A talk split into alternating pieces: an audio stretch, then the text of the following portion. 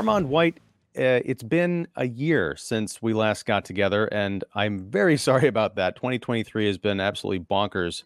Um, and you are one of the most demanded recurring guests we have on the show. So I'm glad to be able to get some time with you in the calendar year, uh, even if it's the last, you know, literally two weeks of December.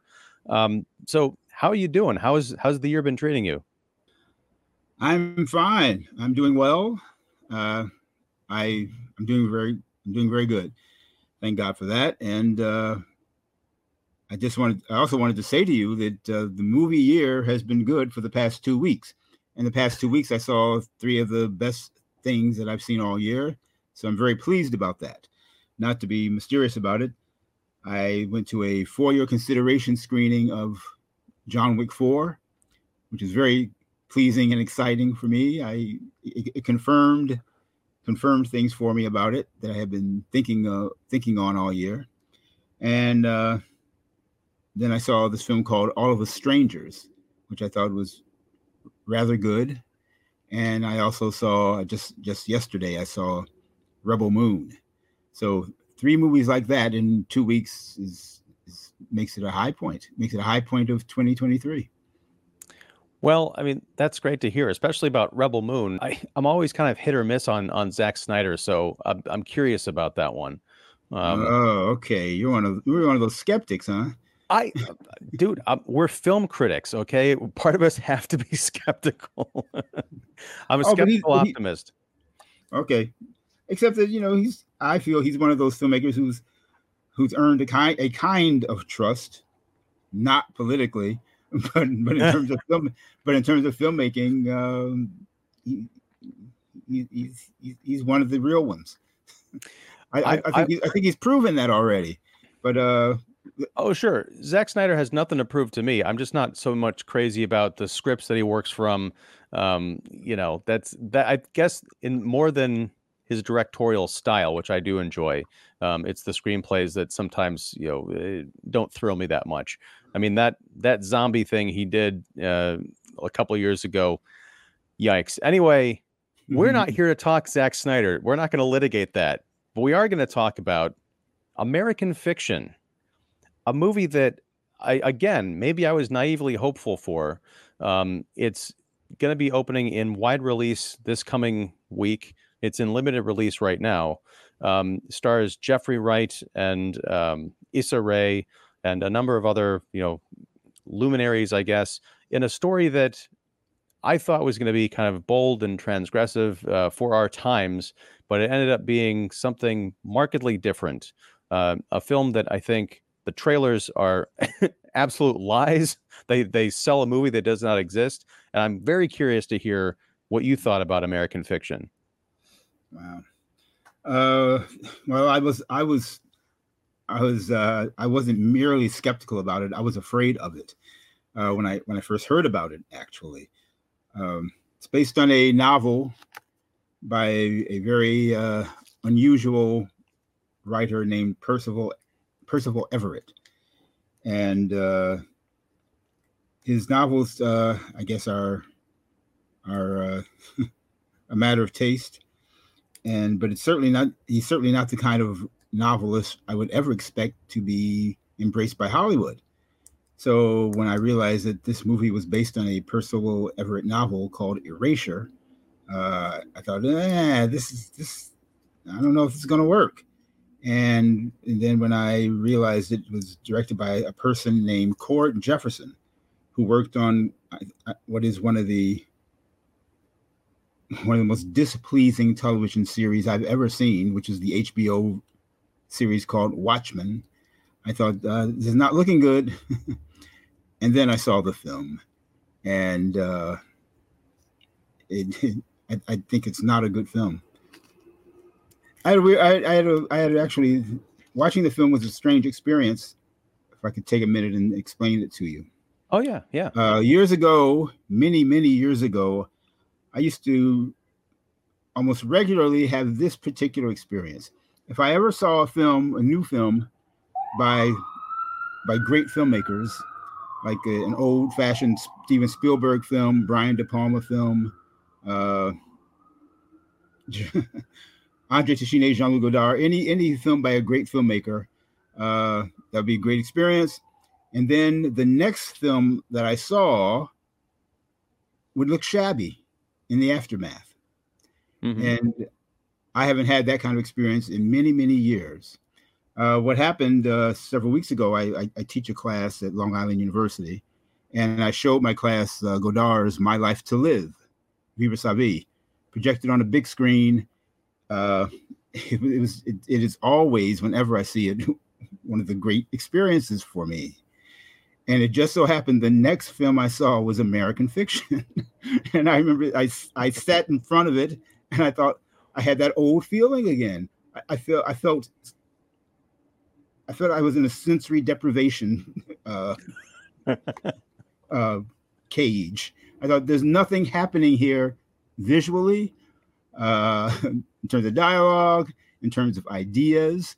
I, I, I felt deprived. I, I, I mean, I'm, I'm, I'm, serious and I'm serious about it. I, I thought this this isn't cinema and this is not working. Uh, and then I thought the the ideas in the story is just is just bull. So it was it was not a good experience for me watching American fiction. We should say, I guess, the the story is about a a black author of serious fiction played by Jeffrey Wright, and he's frustrated at his that his literary reputation is nil, that he does he can't sell books, but he's noticed that in the world. Uh, there is a trend in publishing for books that patronize black uh, black mythology and uh, whether they're well written or not. And this upsets him because he he considers himself an intellectual and high minded, and he's upset about it. And so this guy decides that he's gonna he's gonna write a a nonsense black pathology book, uh, and beat the game, and show how ridiculous the publishing industry has become in in this era of woke of uh, diversity, equity, inclusion. Diversity, mm-hmm. inclusion, equity. I call it DIE for die. yeah. And uh, so he writes this book. It becomes a great success, a huge success, I should say. He even gets an offer to make a movie out of it, and this only this only frustrates him more. Meanwhile, he's also dealing with uh, his family family issues. Uh, his mother is uh, has the onset of dementia, I think, uh, he has a he, he comes from a, a, a rich bourgeois family, black bourgeois family. Uh, his two siblings are doctors, and uh, the family has issues. Uh, everybody everybody feels uh, unappreciated, and and this adds to this adds to his frustration. That's basically the setup of that's the setup of the of Percival Everett's story. But what's missing from the film is, is the one thing that makes Percival Everett an interesting writer is that he plays literary games, but he also uh, kind of satirizes uh, ideas about race and ideas about literature. And that's something that Cord Jefferson, the writer director of the film, who did this film adaptation, is completely uh, unsuited for putting on the screen. So you have Percival Everett's ideas, but you have Cord Jefferson's ineptitude, and uh, and the entire film to me is is a waste. Got good actors too, but they're wasted. Oh yeah, I mean I I love Jeffrey Wright. I mean, I've loved him since I saw him in in Basquiat, you know, 26 years ago or whatever. Um, it's just strange to see how he's evolved into this kind of big, you know, Hollywood actor. Um, and I was I thought this might be a I guess a showcase for for him being interesting again. I mean, I always like watching him, but as far as doing something daring, I thought maybe this is going to be him, you know, really getting into exploring something meaty, and it just wasn't. I feel like there was uh, the the movie kept going right up to the edge of being edgy and then copping out and pulling back. Um, I don't know. Did you watch the trailer for this movie by chance? I did not see the trailer the trailer makes it seem like this is the the entire film is about this fake identity with the you know publishing a book uh, that's he calls it my pathology you know taking out the th and, and putting in an f um, and the the kind of the scandal of rocking the literary world and and him trying to uh, keep the fact that he's you know a well-educated black writer uh, out of the public consciousness. He's posing as a fugitive from the law and letting you know the, the kind of the the white establishment uh, make assumptions about him and just keep throwing money at him. It looks like a farce. In this almost two-hour movie, I would say those elements are maybe 30 minutes because it feels like they spend a lot of time on the family dynamics, the mom's dementia. It is a drama with some misplaced and I think ill-conceived comedic elements sprinkled in. And I want uh, that's why I said the trailer advertises a movie that doesn't exist. I thought this could be the next Hollywood Shuffle, a film that I don't know if uh, Cord Jefferson has seen or if he has, if he understands, but this is not it. It's mm-hmm. it's like play acting it being something it's like Hollywood Shuffle was described to someone who played the telephone game with 15 people, and they said, "Yeah, but what if it was a drama?" And then we got this. Sure, you know, I guess uh, it's it's a, it's a perfect coincidence, a very lucky coincidence that uh, my my sensory deprivation experience after seeing a, a great Godard film is, is, is caused by by seeing a great Godard film because uh, Percival Everett's uh, intellectual pretenses, eh, I, I, guess you could say they're uh, he, he's dealing with language. As a writer, he's dealing with language and ideas and cultural assumptions in the same, which are things that Godard himself also did. Uh, this this takes this takes a great intelligence as well as a genius and talent like Godard's to pull off. And there's nobody associated with this movie who's capable of it. Uh, the, the, the word game you mentioned, such as the lead character changing the spelling of the word pathology, replacing the th with an f, uh, that just doesn't that doesn't work. that doesn't work in Hollywood cinema, in a, in a film that's trying to be a that's trying to pass itself off as a as a race sitcom. Uh, uh, it just it just doesn't work. Uh, it makes Percival Everett's ideas seem dubious, and they probably are. But if, if he can if he can sort of pull them off as a writer, then then that's to his credit. But uh, if, if you're not Godard, you're not likely to pull that kind of thing off on screen, and that and it doesn't succeed here either. And so Cord Jefferson takes the easy way out. Uh, as I as I indicated, he he makes a sitcom rather than an intellectual comedy uh, about language and about ideas and which is a very low kind of low brow thing to do for a book that for an author a book author who considers himself highbrow and it, jefferson winds up making the same kind of race jokes that you see on a tv show like blackish and uh, a terrible tv show like blackish let me add. And the whole thing is a disappointment. Uh, he, so he concentrates on on the sitcom circumstances of his protagonist's family rather than dealing as Godard would with language and ideas. And and that's who needs it that's that's on that's on network TV every week um, oh oh also I guess we need to give a, a, a better indication of what's of what's uh, of what's uh, brash and about about Percival Everett's writing and also about this movie. That the lead character's name is uh, is uh, Thelonious Monk Ellison. So there you have uh, you have uh, Percival Everett and Cord Jefferson using cultural references that are are just you know you know really I'm supposed to buy that I don't buy it and and how dare you sully uh, uh, Monk and Ellison. Well, especially because you know his siblings are Cliff and Lisa. I mean, I I don't know if Cliff was some kind of reference to you know the Huxtables or whatever, but I, I just felt like if we're going to get if we're going to make the family such a big part of the story that's supposed to be about a guy and his you know bizarre publishing deal, there's also a subplot about how he's asked to be a judge in this uh, because this uh, this institution, a literary institution, needs a more diverse group of judges uh, for publicity. They ask him to be part of this, um, and he ends up, spoiler alert, having to uh, judge his own book or see if it can be admitted into into the running for the book of the year or whatever. But if they're going to spend so much time on the family, I think dig into it, bring them into the story of what Monk is going through because he's keeping all of this a secret from his family because he doesn't want anybody to know that he's this uh, undercover literary sensation. But Cliff, the brother, it turns out we meet him, he's divorced. He's left his wife and kids because it turns out he's gay. And I think they lean into all sorts of like terrible stereotypes about, you know, someone in that you know situation. I've never been in that situation, but you know he's doing cocaine and just like sleeping with everybody left and right.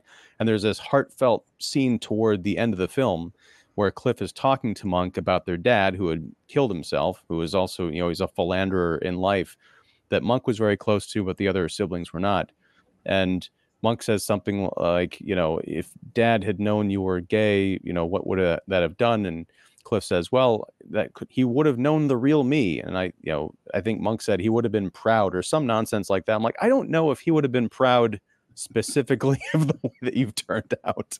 You know, you coke, coke abusing, you know, man whore who's you know, broken up his own family. It's just there are all these like odd little detours that I'm like, I feel like there was a point, and maybe it stems from the book.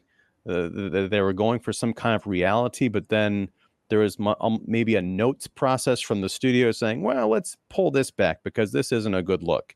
I mean, at one point, when we meet Lisa, the sister, she works for like a Planned Parenthood organization.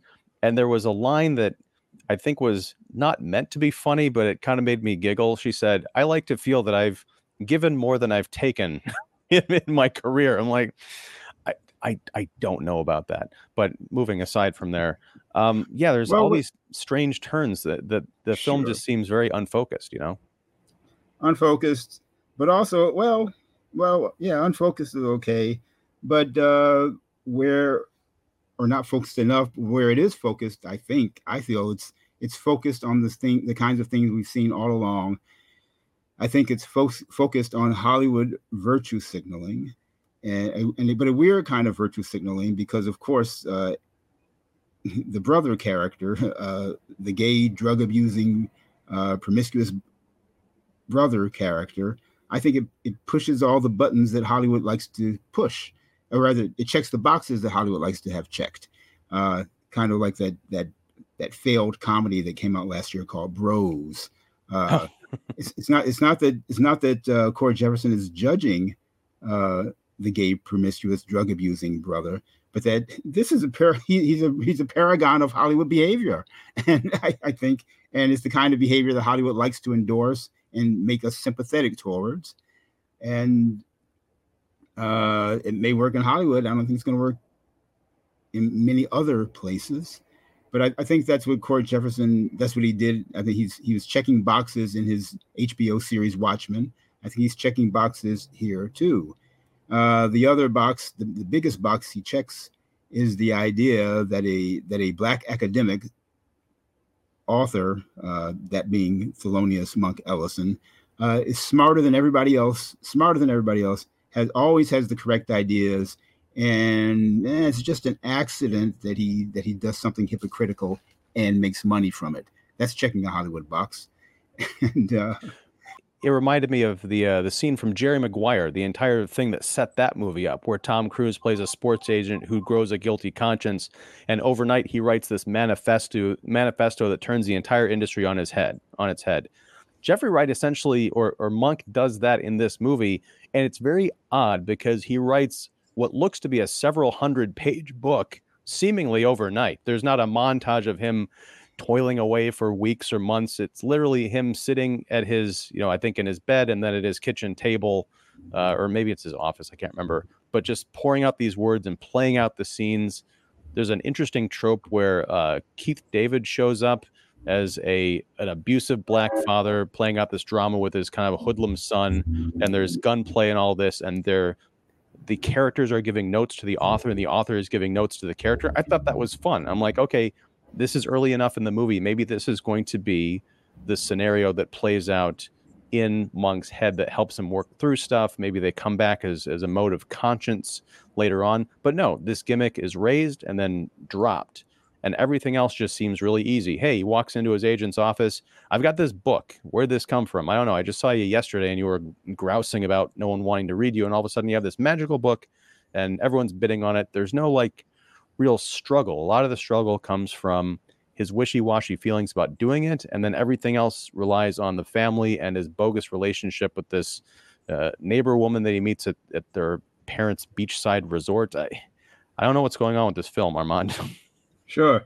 Well the the uh, scene you talk about with the father played by keith david i think that's what in tv terms would be called a skit.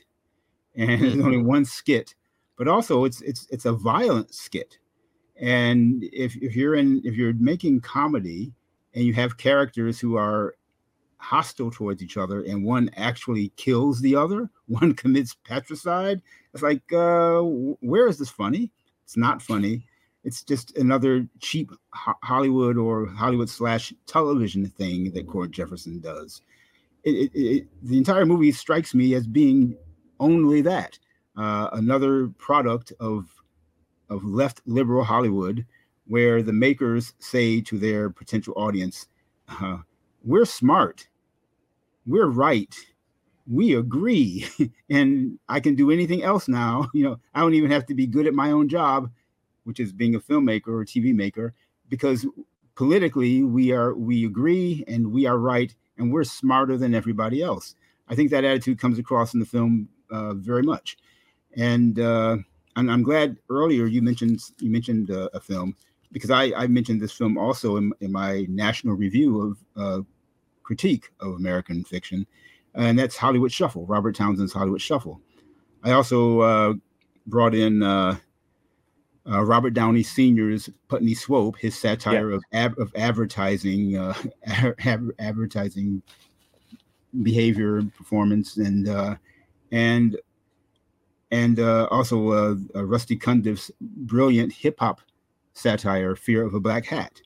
Uh, Hollywood Shuffle, Putney Swope, Fear of a Black Hat are movies that deal with ideas, are movies that deal with race, certainly, are movies that deal with with, with American uh, industries, and does them hilariously and I would say brilliantly in each case. I would even say audaciously. And American, the American fiction movie doesn't come close to those films. Uh, I, I think as a, as a consequence of, of the of the confusion, uh, dishonesty, and hypocrisy that has taken over Hollywood, that's taken over the TV industry, especially when it comes to dealing with issues of racial identity and cultural identity. I can't, I still can't get over the the, the audacity of, of the, the, the, rather t- the temerity of Cord Jefferson taking up Everett Percival's worst trope, which is to borrow the names of Thelonious Monk and Ralph Ellison. Well, let me ask you about that that kind of cultural aspect because it seems to me, and this might be the way the movie lets itself off the hook by raising uh, it. I think it opens strong. There's a scene where Monk is teaching a class, and he's got the title of a Flannery O'Connor story, um, "The Beautiful," uh, or "The Artificial." Sorry, N word. I'm not going to say it. And there's this, there's this, there's this, uh, you know, student who raises her hand and says, you know, she complains that he's written that word on the whiteboard, and she's like, I just don't want to have to look at that all day.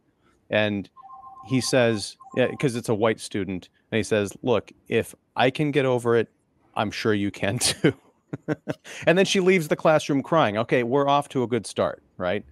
But throughout the course of the film, these ideas of oversensitivity, the kind of the decay of, I guess, racial relations and the the amping up of racial stereotypes that should have been dead, you know, decades ago. That's coming to a point, but then we pull back, I think, by saying these seem to be only the concerns of this uptight, you know, black author who is almost presenting white. You know, we you mentioned the affluent household of doctors, that's that's the Cosby Show. That's that's Cliff Huxtable. And so by mm-hmm. the end of the film, he's still this kind of wishy-washy, squishy dude. And the idea seems to be that everything that he's got a concern about doesn't really matter because he's a problematic character to begin with. Maybe it's the Issa Rae character who plays an author that sort of triggers him in the beginning because she writes a book called We's lives in da ghetto. Uh, she's at a book conference that he attends. She's talking very, you know, properly and and respectfully uh, about the book. And then when she's asked to read an excerpt, it becomes, you know, mammy ghetto slang, you know, left and right. They have an encounter later on in the film where they're kind of verbally sparring about, you know, how can she, in good conscience, write stuff that panders to an audience that is being actively harmed by those stereotypes.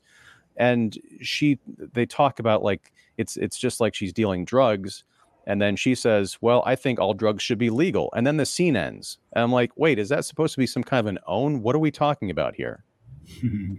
Well throughout the film that's what that's cord jefferson's process throughout the film to to perhaps raise an idea in a skit and then drop it. Uh, you you mentioned that that opening scene with the uh, with the very sensitive uh, how, how should we des- describe her? A, a, kind of a snowflake, uh, Black Lives Matter white student who, as you said, doesn't she doesn't want to look at the Flannery O'Connor story any all day long. Well, guess who else doesn't want to look at it all day long? Cord Jefferson, because because he, he drops the whole the entire he he drops what's fascinating about Flannery O'Connor, which is her her her recognition of race and religion and and and complex American issues. He just drops it. He he puts it at the beginning of the film and doesn't come back to it anymore. Uh, it, it, this is this is cheap and opportunistic, and and also offensive.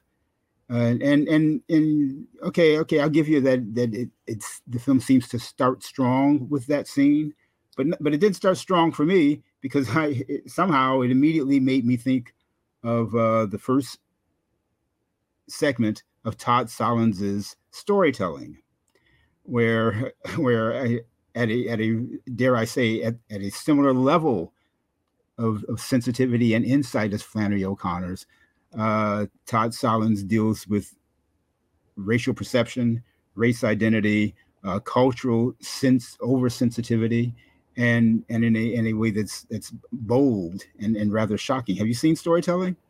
No, uh, but you It's reminded great. me that great, that's a movie that great film. And, and, it's it's on my list that I keep forgetting to come back to, but I'm gonna I'm gonna fix that. Yeah.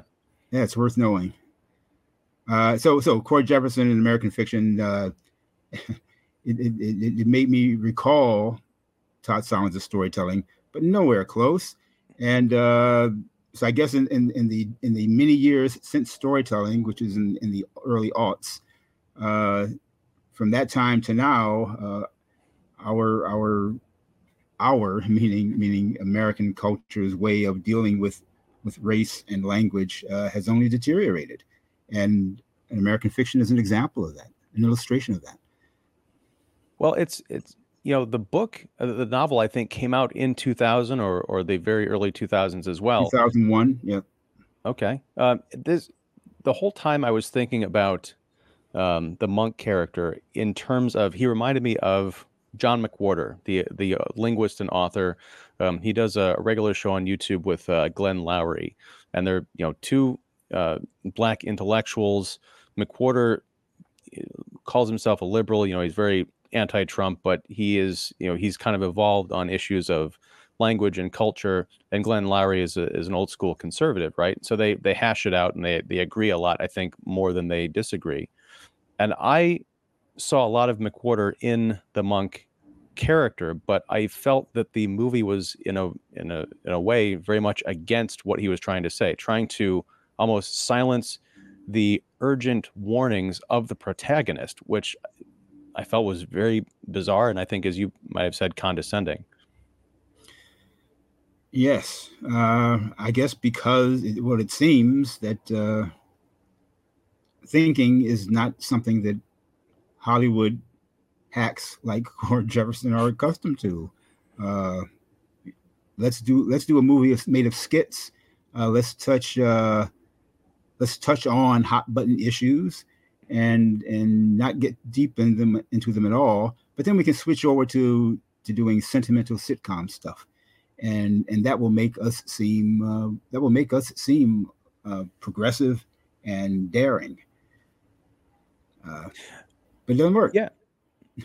Right, and and just to bring it back to Hollywood Shuffle, I mean that was a movie that is literally you know a, a ninety minute series of skits, but it also mm-hmm. takes time to pull over to have you know a couple of really heartfelt moments.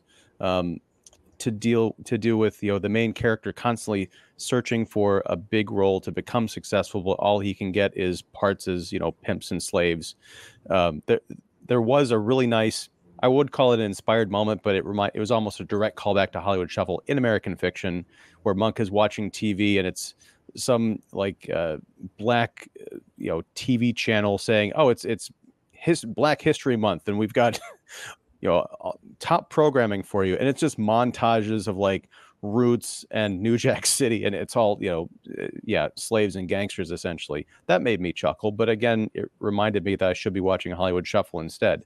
But the point is, there's a way to present this material in a skit or skit-like or broken up fashion, but have it be hard hitting, very funny, and also make you think about it afterwards. I mean, I saw Hollywood Shuffle at a very young age, and you know, my dad loved that movie, and it helped me to think about the entertainment that I was watching in a brand new way. And the only thing American fiction reminds me of is that everyone should watch Hollywood Shuffle instead. Sure. Well, that montage you, men- you mentioned is interesting because it, it, it contains uh, clips from real uh, shows, perhaps films as well. And as, as, the montage played, I thought, well, the, Cord Jefferson is not actually dealing with those with those with, with those Hollywood images. Uh, not even oh my God, I hate to say this, but not even the way that Spike Lee did in Bamboozled. Uh, he's just flashing them on the screen in this in this easy montage and not actually critiquing them, which I think is is is, is a kind of uh, kind of kind of revealing.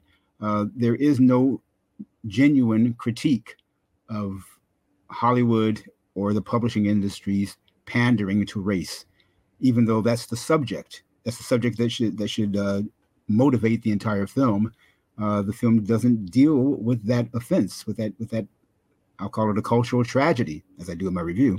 It doesn't really deal with it. Just it brings it up, and then typically in Cord Jefferson fashion, drops it. Uh, this is not good enough, and uh, I think audiences deserve better. And and certainly the issues at hand uh, uh, kind of demand better, uh, demand tougher thinking and and more more honesty even.